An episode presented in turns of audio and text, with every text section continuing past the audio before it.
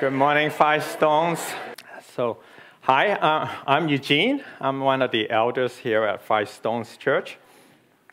So, uh, welcome on this beautiful, sunny January day. It's just a blessing to be in beautiful British Columbia, and especially nice when it's sunny. I was out in Vancouver yesterday, and everybody's on the street. The cyclist is on the road, so and the cars are out. So it's just such an exciting time, such a nice break in this uh, gray winter weather. So we're continuing with our sermon series on spiritual discipline. Uh, Pastor Alex and Pastor John has shared on prayer and fasting in the last two weeks. There's actually 12 disciplines in this series, and as Alex shared at the beginning, the, the purpose of these disciplines is to help us in our formation of our heart to follow Jesus. I included a number of scriptures today in the message, so again, we'll be visiting those passages. So, again, fasten your seatbelt. We're going to be jumping over to those verses as well. Now, back in 2012, during a uh, Fox News interview, the late Billy Graham, uh, he was 92 at that time, and he was asked to reflect on his life and his ministry. And he, they asked him if he had the opportunity to live his life over again, what would he do? So he thought for a moment and he said, This is what I'll do differently. He said, I would study more, I would pray more, travel less, less speaking engagements. I took too many of them in too many places around the world. If I had to do it over again, I would spend more time in meditation and prayer and just telling the Lord how much I love Him and adore Him and looking forward to the time that we're going to spend together in eternity. Billy Graham was not saying that the work that he did in evangelism, preaching the good news, is not important. They touch millions of people, and they're great work for the kingdom. But he also took on a lot of interviews and speaking engagement on top of that, and that's what he's referring to, that he could have cut back on those things his lifelong devotion to the service of God, reaching out to the millions, cannot be replaced by the most important part, which is to spend more personal time in communion with our Lord. This is a well lived wisdom, and this is something that we can reflect, especially if we have years to go in our lives to refocus. In Psalm 19, verse 14, David wrote, May the word of my mouth and the meditation of my heart be pleasing to your sight, O Lord, my rock and my redeemer. Psalm 19:14. David's desire is to have the words of his mouth and the meditation of his heart to be pleasing to the Lord. Let's pray. Father, we thank you for this morning. We're able to come and worship together. Such a joy that we're able to come physically in a place that we can worship you. Just enjoy your presence. Enjoy the fellowship of our brother and sister in Christ, Lord. Father, as we look through this series of discipline, Lord, we ask you to, to lead us and guide us. May the Holy Spirit just reveal your truth and help us to walk in a deeper fellowship with you and that we see you more clear. We thank you for what you have done for us, and we thank you for Jesus. Help me as I share today, Lord, that may your Holy Spirit just speak through me, that your, only your word will come through. And Father, we thank you in Jesus' name. Amen. All right. So when we hear the word meditation, we often picture in our image of some, somebody sitting in the lotus position, practicing Eastern, Far East meditation. Now, Eastern meditation, especially coming from Buddhism, has been very popular in the West. It's been here since probably the 70s. I remember when I was in my preteen and we're trying out Taekwondo classes, and, and the instructor would tell us near the end of the session to just sit down for five minutes and just empty your mind. I find it hard not to think about anything. And I usually use that few minutes to kind of daydream. But can somebody really empty their mind and have no thoughts? Meditating on the Word of God requires our minds and our heart. So let's start with our mind. Today we're bombarded with information. We have deadlines, we have pressure at work, at home, childcare, many things that really pushes us and occupy our thoughts.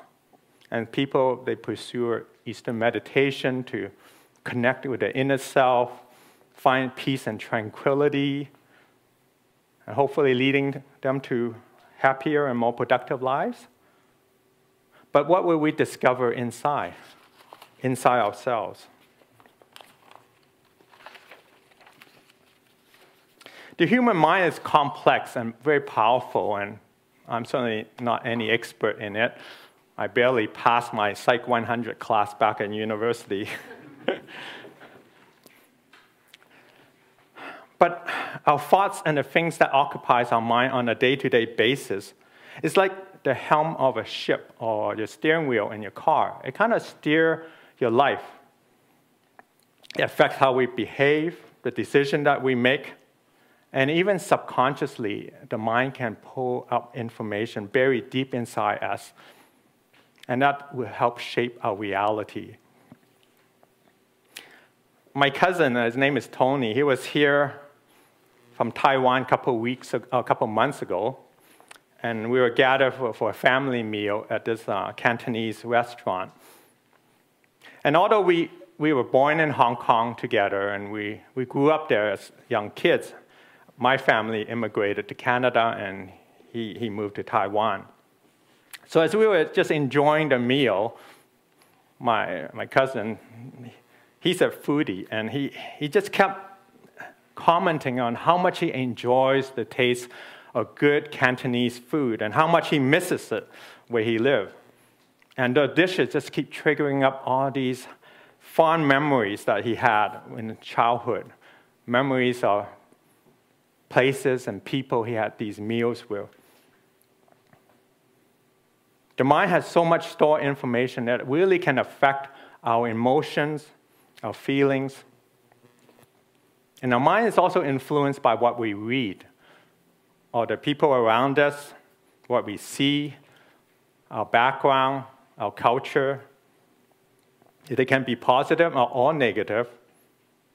And every morning, I, now I'm retired, so I have a bit more time. I can enjoy my, my morning walk. I walk to kind of declutter my mind, refresh it for the morning. I use it for a time to listen to some worship music on my headphones, uh, some Bible podcasts maybe, and also to spend a little quiet time in my devotion with the Lord. But we empty our mind, it's kind of like leaving the front door of your house open and you're inviting the burglar to break in.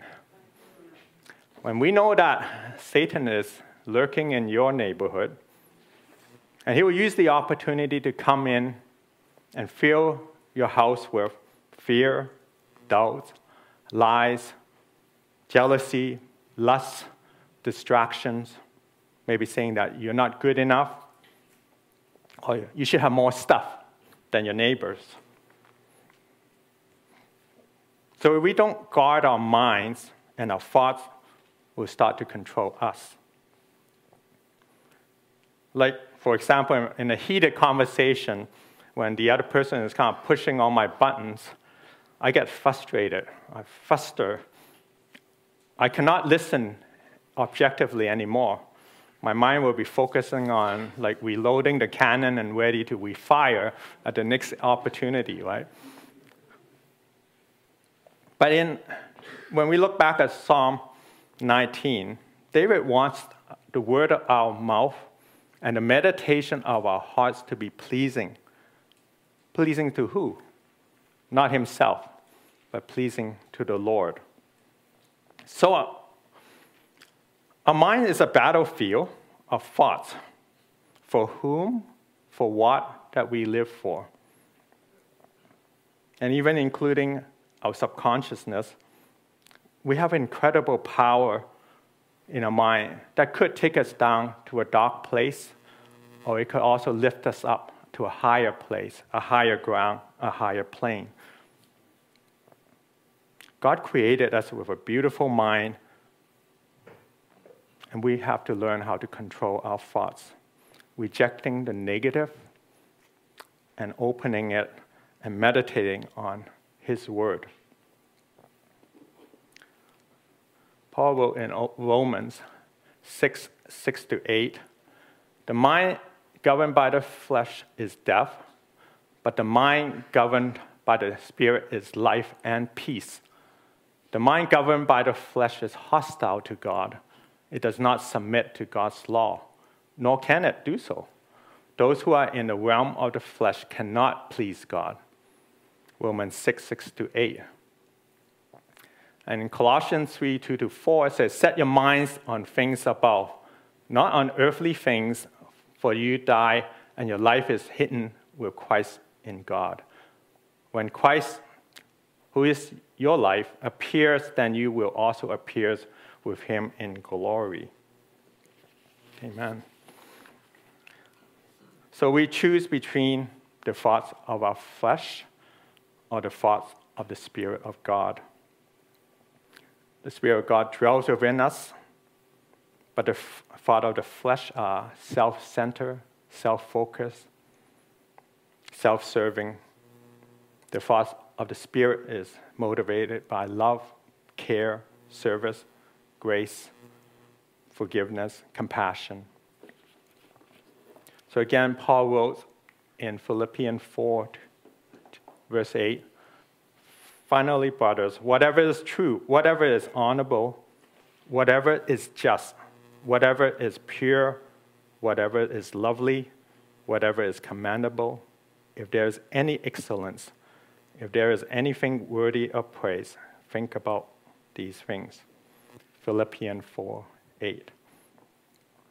So, in biblical meditation, we are to fill our minds, purify our minds with God's holiness his attributes, directing our minds to God, reflecting on His word, His promises, and His revelation. So now let's focus on the heart, the meditation of the heart. How can we meditate spiritually that is pleasing to the Lord? So David wrote that Psalm 19, the entire chapter, as a, as a piece of poetry, but it's also it's a blueprint of how we can meditate on God's Word. It is essentially divided into three parts. The first part is to soak in the beauty of God's glory. Said, The heavens declare the glory of God, the sky proclaim the works of his hands, day after day, they pour forth speech. Night after night, they reveal knowledge. They have no speech, they use no words. No sound is heard from them. Yet their voices goes out into all the earth and the words to the ends of the world. In the heavens, God has pitched a tent for the sun, and is like the bridegroom coming out of his chamber, is a champion rejoicing to run his course. It rises at one end of heaven and makes a circuit to the other. Nothing is deprived of its warmth. So David starts by pondering the beauty and the majesty of the creation with poetry, with images. The heavens declare the glory of God. The sky proclaim the works of his hand. God does not just create the heavens and earth. He created from nothing. When you and I do something, we usually we build something, we will have some material to start with. We want to cook a dish, we'll have some good ingredients to work with. But God created out of nothing. So, what it tells us about our God, He is creative. From the rising of the sun to the setting of the same, our solar system works like a precise Swiss watch. It does everything to sustain life on earth. Yes, there's darkness in our world because of the fall. But this does not diminish how glorious and how beautiful His creation is. Especially for us living in here in British Columbia, we can see on a sunny day like this just how glorious the world is and how beautiful. But it's not only beautiful and functional too. So this stirs David's heart, and it should stir our heart just to ponder on his creation. Second, the second part of this psalm is to rest in the perfection and sufficiency of God's word. The law of the Lord is perfect, refreshing the soul. The statutes of the Lord is trustworthy, making wise the simple. The precepts of the Lord is right, giving joy to the heart. The commands of the Lord are radiant, giving light to the eyes. The fear of the Lord is pure, enduring forever. The decrees of the Lord are firm, and all of them are righteous. They are more precious than gold, than much pure gold. They are sweeter than honey, than honey from the honeycomb. But your servant is warned, in keeping them there is great reward. So David testified through his lifelong relationship with God, a man after God's own heart, that God's law is perfect, is trustworthy, is true. It refreshes his soul, brings joy to his heart. God's law gives us light when, to our eyes when we're in darkness. It's kind of like the lines painted on the road or the, uh, the traffic light at the intersection. It guides us so we can drive safely. His decree is firm and is righteous. His precepts are precious and sweet, and we can cherish it in our heart. And it brings reward to those who obeys them. We do not earn our salvation by following the law. We are saved by grace through faith in the finished work of Jesus Christ on the cross. But God's law should humble us and humble our heart to point us to our need for our Savior. The last section in Psalm 19 is to acknowledge that we are sinners. David said, But who can discern our own errors, forgive our hidden faults, keep our servant also from willful sins. May they not rule over me, then I will be blameless, innocent of the great transgression. Then may the words of my mouth and the meditation of my heart be pleasing in your sight, O Lord, my rock, my redeemer. So David acknowledged that he has sins, he has faults, sins that he knows and the sin he doesn't even know. So he humbled himself and asked for forgiveness for all his sins. He sought deliverance from his natural nature. So, without the, the scripture guiding us, how do we know or recognize our sins and why Christ has died for us? Then David closed the poem by surrendering himself completely to God. That is, the word that comes out of his mouth the meditation that's going on in his heart be pleasing to the Lord. And he knew there's a joy in obedience, and he knew also there's deadly consequences of sin. So he desire to walk blameless before the Lord. I can imagine David singing this worship song and praising the Lord. In Proverbs 4:23 it says, "Keep your heart with all vigilance, for from it flows the springs of life."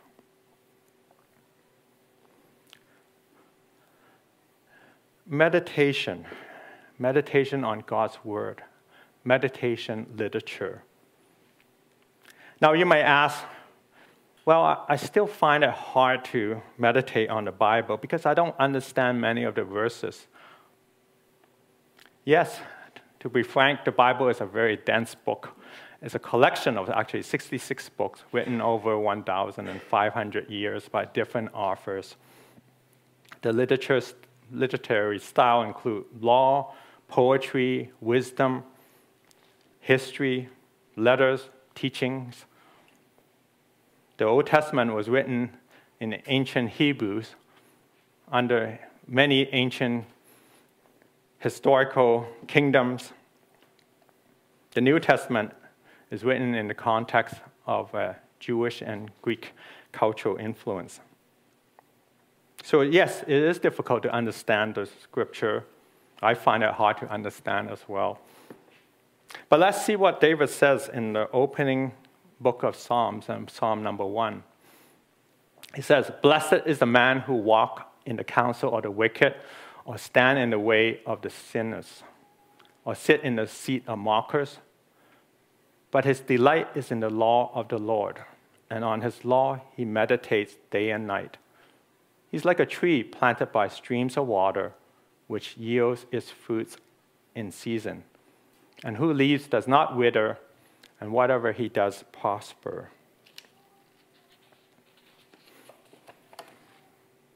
You don't need a PhD to, to meditate on God's word. David didn't say he mastered the understanding of all the scripture. He simply trusts in it and delight in it and meditate on the law of God. He submit his life to it and it refreshes him, and it also prospers his undertaking. Meditation is not to make us smart, but to, or, but to give us wisdom. Psalm earlier, Psalm 19:7, the verse say, "Make the wise, makes wise the simple." So we listen carefully and meditate on it with our heart. The Holy Spirit will give us revelation and speak life to us and let us experience God. Here's one approach that I'm learning right now to help me meditate on the Word of God. It's called biblical imagination. If we open the Bible and engage the Scripture with our mind and with our hearts, the verses will speak out to us through the Holy Spirit. The Bible itself is an amazing meditation literature, activating our hearts and our minds, and connecting that, our minds and hearts to God's. The very feature that make the Bible very challenging to read is actually is an invitation of a lifetime of meditation. Back in the 1990s, uh, Ruth and I attended our, our first Christian concert. and it was at the Chan Center at UBC. And on stage were just a piano and, and the artist. The artist was Michael Card. Uh, he's a musician from Tennessee. He wrote many famous Christian songs and he wrote a lot of lullaby as well, and we used to play that for our kids when they were a baby on a cassette tape. we played it over and over again. But he was also a theologian, first and foremost. And he was mentored by a man named William Lane, another theologian, and he's a contributor to the NIV Bible. And at the time when we saw him at UBC, he was actually studying under the late J.I. Packer at Regent College there. And as part of Michael's creativity, he says, based on what he called informed biblical imagination. So bear with me here because I'm going to talk about this. And here's an illustration from the scene of Jesus calling the disciple from Mark chapter 1, verse 14 to 20. After John was put in prison, Jesus went into Galilee proclaiming the good news of God The time has come, he said. The kingdom of God is near. Repent and believe the good news. As Jesus walked beside the Sea of Galilee, he saw Simon and his brother Andrew casting a net into the lake, for they were fishermen. Come, follow me, Jesus said, and I will make you fishers of men. At once they left the nets and followed him. When he gone a little further, he saw James, the son of Zebedee, and his brother John in a boat, preparing the nets. Without delay, he called them, and he, they left the father Zebedee and the boat with the hired man and followed him.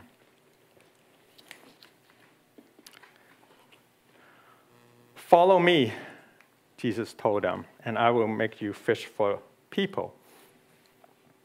Here's a scene from our Sunday school days. Jesus seemed most approachable, most inviting, most available, most human at this moment, probably with a smile on his face. And we imagine those would be disciples smiling back, smiling at Jesus using that term of fisher of men. Creative speech. Yeah, we're fishermen. Yeah, so we fish for men now. It was a warm day on the shore of the Sea of Galilee, very peaceful. Not even the sound of the bird can be heard. The sand is warm between the fishermen's toes. It's a very inviting moment, almost cozy. The excitement of the disciple heart will resonate with ours, and if we were there that day in 29 AD, we would have left everything and followed Jesus too.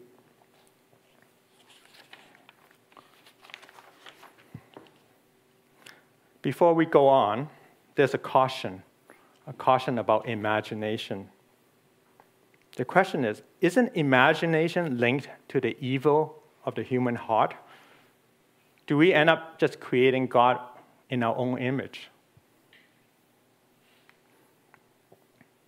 In Genesis 6 5, it says, And God saw that the wickedness of man was great in, in the earth, and that every imagination or thoughts of his heart is only evil continually.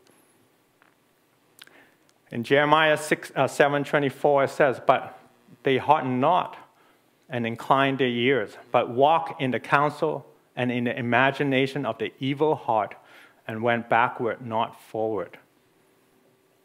There's many passages in the Old Testament, I listed them, I don't have time to cover them, but that refers to the evil of the human heart and the imagination that's linked to it.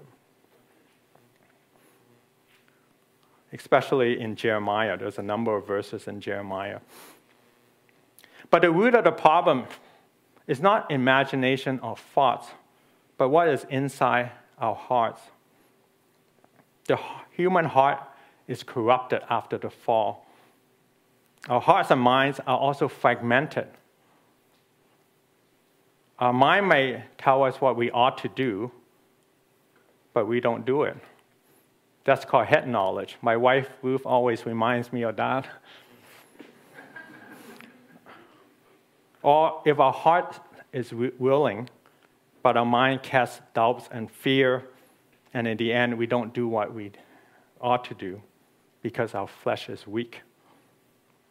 So, yes, the human mind is stubborn, the human mind is wicked, but we also need a heart to hear God's word.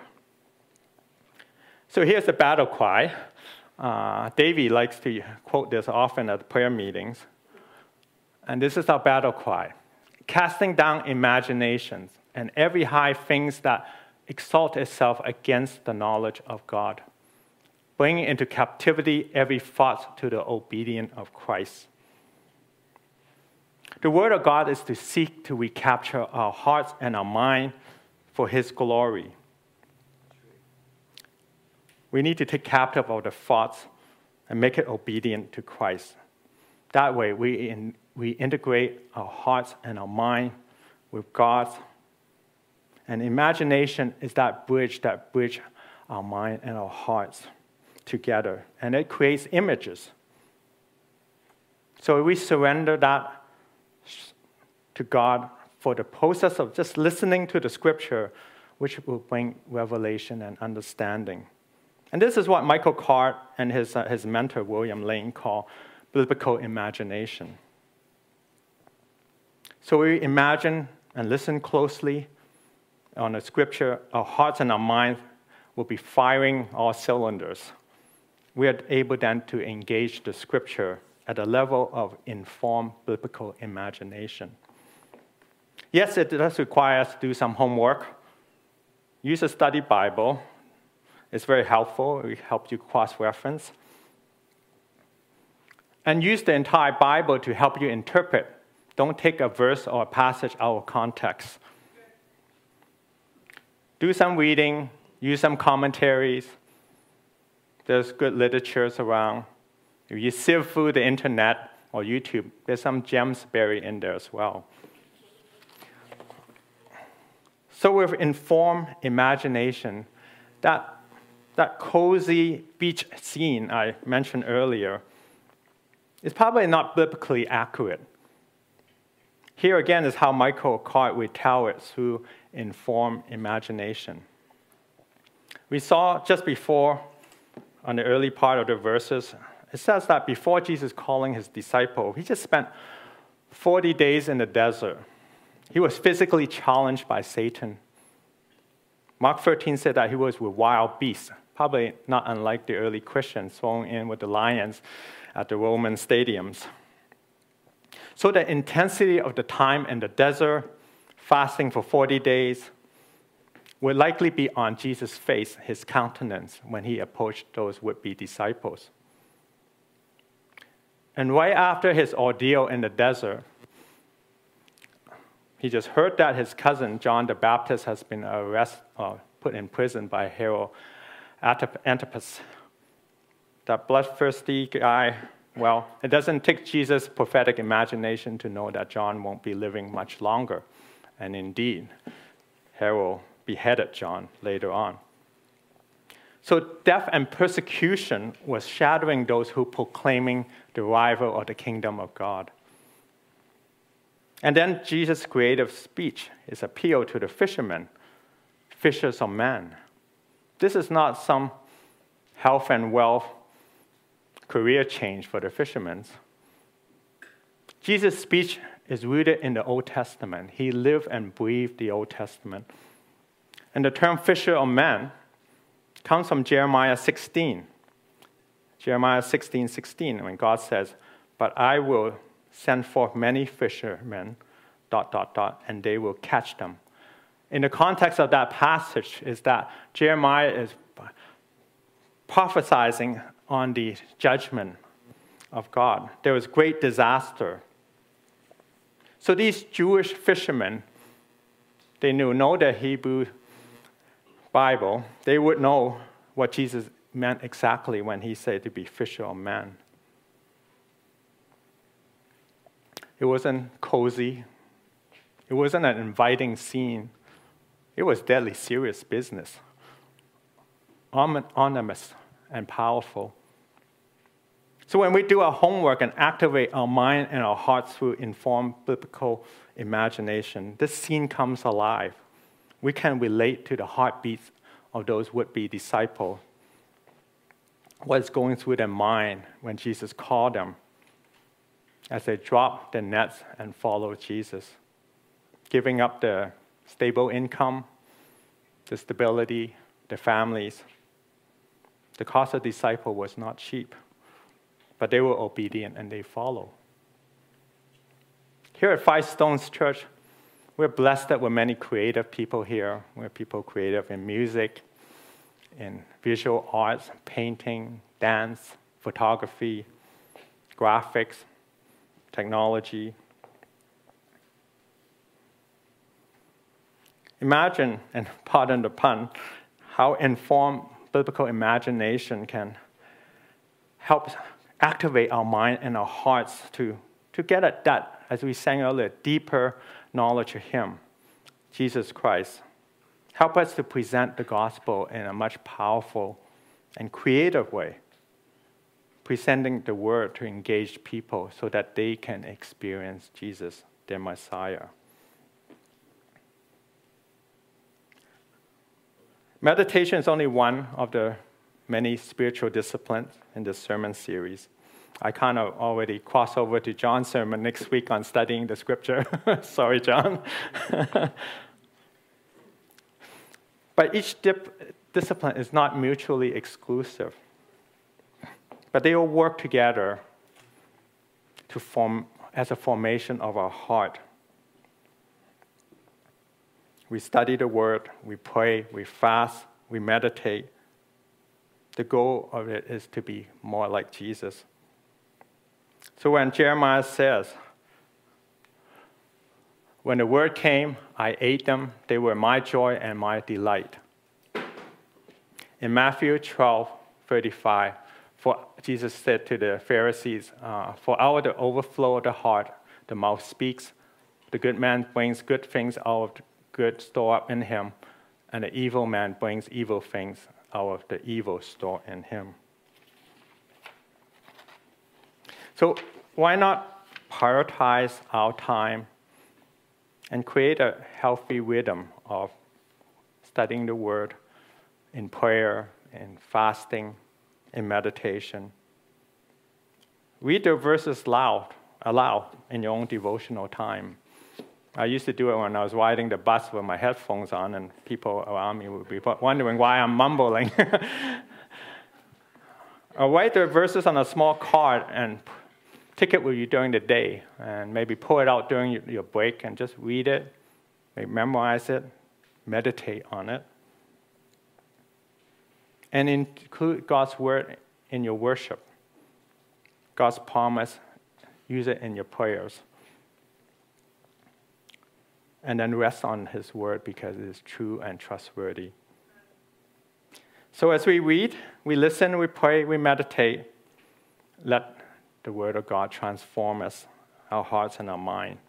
And this is why the, the very famous passage in Romans 12 2 says, do not conform any longer to the pattern of this world, but be transformed by renewing of your mind. Then you'll be able to test and approve what God's will is His good, pleasing, and perfect will. So, my prayer for you today, for Five Stones Church, is that we'll be a family of people that will model the long, lifelong commitment of this discipline of meditation, that the word of our mouth and the meditation of our heart be pleasing to our God, our rock and our Redeemer. Let us pray. And I'll ask the worship team to come up as well. Father, we, we thank you for your word. We thank you for your word that is trustworthy and true, that we can hang our life and our eternity on it, Lord. We thank you for what you have done on the cross for us, Lord, that we have the access to you, Lord, Father, we thank you for the freedom we have here in Canada. We're able to study your word, read it freely. We can own Bibles.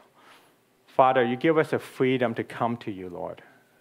Help us to reorient our priority in our lives. Disciple us, Lord, that we will have the discipline to follow you, to hear from you, to seek you. Father, let our hearts go deeper to you, Lord, and to understand what you're speaking to us, Lord, that we come closer to you, Lord. We know that understanding your word is not a theology, but is to experience you more, Lord.